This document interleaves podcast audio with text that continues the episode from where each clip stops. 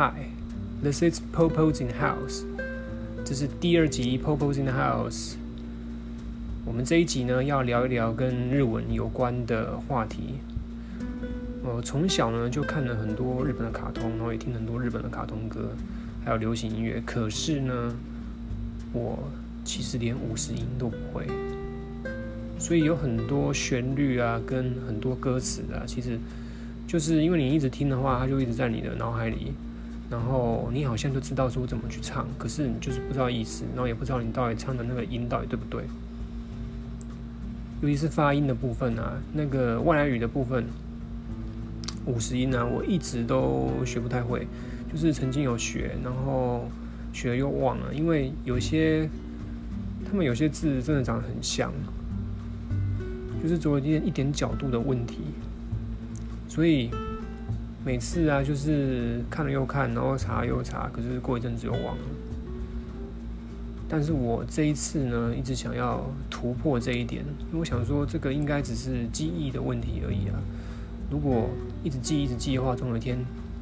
还是会把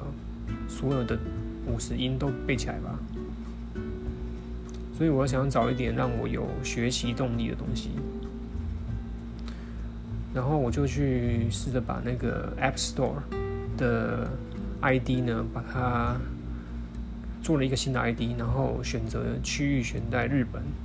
那我想说这样子的话，应该可以下载一些日文的 App。然后每天使用的话，应该可以记住一点。那我就从那个日本的那个 App Store 里面，我想说是先从游戏开始下载好了，因为他们其实有很多网络游戏啊、手机的游戏，我们这边是没有的。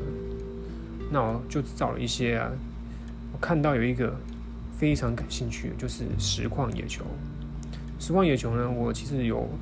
有玩过。几种不同的版本，就是我记得我以前一开始是玩那个 PSP，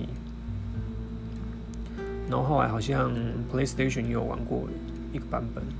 但其实我也其实也是玩过这两个版本而已了。但我一直对他的那个这个游戏的玩法还蛮感兴趣的，因为它就是投球，然后打击，然后你可以去猜那个投那个。投手的球种还有方向，然后去瞄准他的那个那个球点，然后打击出去。然后再来是，你也可以创造球员。那那个球员其实都是 Q 版的。那这个手游呢，我点进去之后是有点觉得，怎么现在这个游戏已经进步这么多？它其实有跟很多的卡通做联动，像它现在这一期吧，是跟那个《鬼灭之刃》。做联动，但其实《鬼灭之刃》虽然很热门，但我但我其实没有看过，我只知道大概那个主角跟一些角色长的样子大概是那样子，可是我对那个故事是完全没有概念。然后啊，就是像一般的手机游戏一样，进去它就会送你一些有一些角色啊，或者是一些可以兑换退换那个呃游戏角色抽卡的。一些宝石，那其实这一期就是《鬼灭之刃》嘛，所以进去他就会送一个《鬼灭之刃》的那个角色。但比较让我比较感兴趣的是，它里面其实还有《棒球大联盟》，因为《棒球大联盟》我其实看了蛮多季它的卡通的，然后我很喜欢这个卡通。虽然我我并没有说去看他的漫画，我就是只有有时候电视或者说我就会去看。那这个这个故事也延续好久了，从那个从他小时候一路长大，然后到大联盟，然后后来又生了小孩，然后现在进入到第二部。那我就是这个故事其实很多角色，然后他就是有跟这个野荒野球做联动，但是他不是这一期的主角，这一期主角还是鬼面之人，所以你要抽到那个猫眼无郎那些角色的话，其实。现在是没办法的，但它里面有一个地方呢，就是叫做海棠高校，就是它会有算是成功模式吧，里面就是很多间学校高校这样子，就是取名叫什么什么叉叉叉高校，然后有一间就是海棠海棠高校嘛，那海棠高校就是那个棒球大联盟里面的一间学校，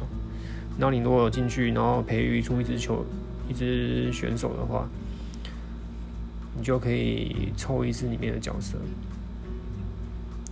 但现在有点偏题了。其实我玩这个游戏还是为了学日文啊。那其实这个游戏里面就一堆那个外来语的那个拼字啊，所以我想说，那这样子我如果每天就就学一点，然后久了我应该就可以把一些东西背起来了吧？果然，这一次果然达到效果了。我记得我是上周五的时候下载的，然后下载完之后我就开始，每次只要看到一个字我就去查一下，就是查，因为手机你要转换到那个 Google 翻译是很快的嘛。就查一下，查一下这样子，查完之后，大概就把一些它基本的操作啊，就大概都比较了解。然后因为你看来看去就是那些字嘛，但你如果进去到那个那个游戏里面的时候，会有那个有点像是故事发展的样子，因为你是培养一个球员，那他可能会遇到很多事件啊。那个地方我还是选择快转，因为那个地方字实在太多了。如果我要完全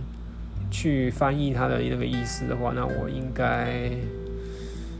大概会玩到好几个小时吧，或好几天才有办法把一个球员培养出来。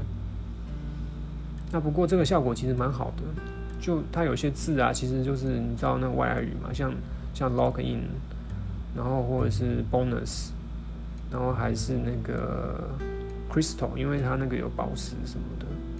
或者是球员的名字啊，这些其实就跟。如果把它可以用五十音把它念出来的话，就是跟那个英文的英文的音蛮像的。那所以我就继续的去探索里面到底有什么东西。我来发现，哇，现在那个网络游戏真的是五花五花八门的。它这样子跟很多的棒球漫画做联动的话，它其实可以很长久的去延续这个游戏的生命呢。然后其实网络游戏其实还真的蛮花钱的，因为每次只要出新的角色啊，你就想要去抽，然后通常来讲又不是那么运气那么好，每次都可以抽得到你要的，那你就一直抽一直抽的话，那就是不断循环的，它就一直赚钱。那其实相同的游戏我还要看到一个是那个实况实况力量足球吧，这个台湾好像已经有有上架代理的版本，所以。是有这个游戏，但是里面的内容的进度的话差蛮多，因为日本好像已经出来很多年了，那台湾才刚出来几个月而已，所以里面东西是少了蛮多的。那这一次的话，日本的话是跟足球小将一做联动，所以你进去的话就可以得到相关的角色。不过那个操作方面的话，我还是不太熟悉的，因为那个实况野球，毕竟我们以前玩过那个。其他版本，那其实打击啊跟手背那些操作的话，都还有一定的概念。可是那个足球的话，就是一个完全新的东西。那我就觉得真的学到不少字了。我希望啊，不要一下就忘记了，因为我记得我以前也是有用过类似的方法。我是去去看那个歌词，因为我想说有很多歌词。跟旋律嘛，就是已经在我脑海里面了。我想要去看看这些东西，去查看看这些到底在我脑海里面的这个旋律，它配的那个歌词到底是什么？要不然我每次都只知道大概是那个音，是我不知道那那个音到底是对的还是错的。那就找一些我以前常听的那个流行音乐啊，还有那个有些卡通歌曲吧，像《灌篮高手》那些，那其实台湾人应该也很多人几乎。大家都知道怎么唱嘛，那只是那个意思我还是不太了解，因为有些字哦，其实常出现的，像什么，就你像歌词嘛，因为他不会描述一个心境啊，他就会讲什么 “cocolo”，就是那个心里面，或是什么什么 “sola”，天空啊什么的，有的没的，大概都是那些东西，抒发一些情感的。所以你听久了，大概就是说，哎，这个字好像有听过。你其实，在每个国家，其实因为歌曲嘛，你要写的东西，抒情类的啊，或者是摇滚类的，会用到的字，有些都会重复。那我是觉得这个效果真的蛮好的，而且比较会有动力啦。因为现在其实，当然最正统方式还是去买书啊，然后。像那个什么大家日本语啊，然后从第一课开始慢慢的学，这样子循序渐进渐进是比较好的。可是这个就必须要考验你的耐力。就说有时候你可能读个几天呢没问题，可是读个几个月呢，你可能就失去了那个耐心了。因为如果有进步的话，其实可以支撑你学习的动力啊。但如果说你发现你学习的进步的空间又不是那么大，然后又不见得有时间的时候，那可能就会没有办法持续下去。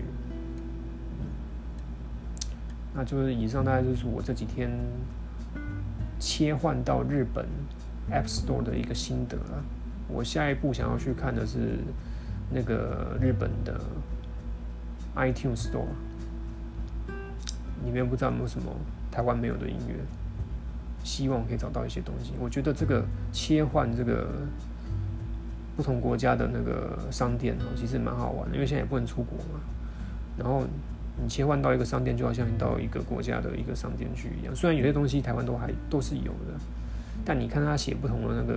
用不同的语言写出来那个字，你就觉得蛮有趣。就像有时候我看那个好莱坞电影啊，那个海报，然后像日本的，他就用日日文写嘛，那感看起来感觉都不太一样。虽然说是一样的东西啊。好了，那就这大概就是今天的内容了。那我大概这个周末的时候还会想要再更新一个新一集的 podcast，那我们就周末见啦。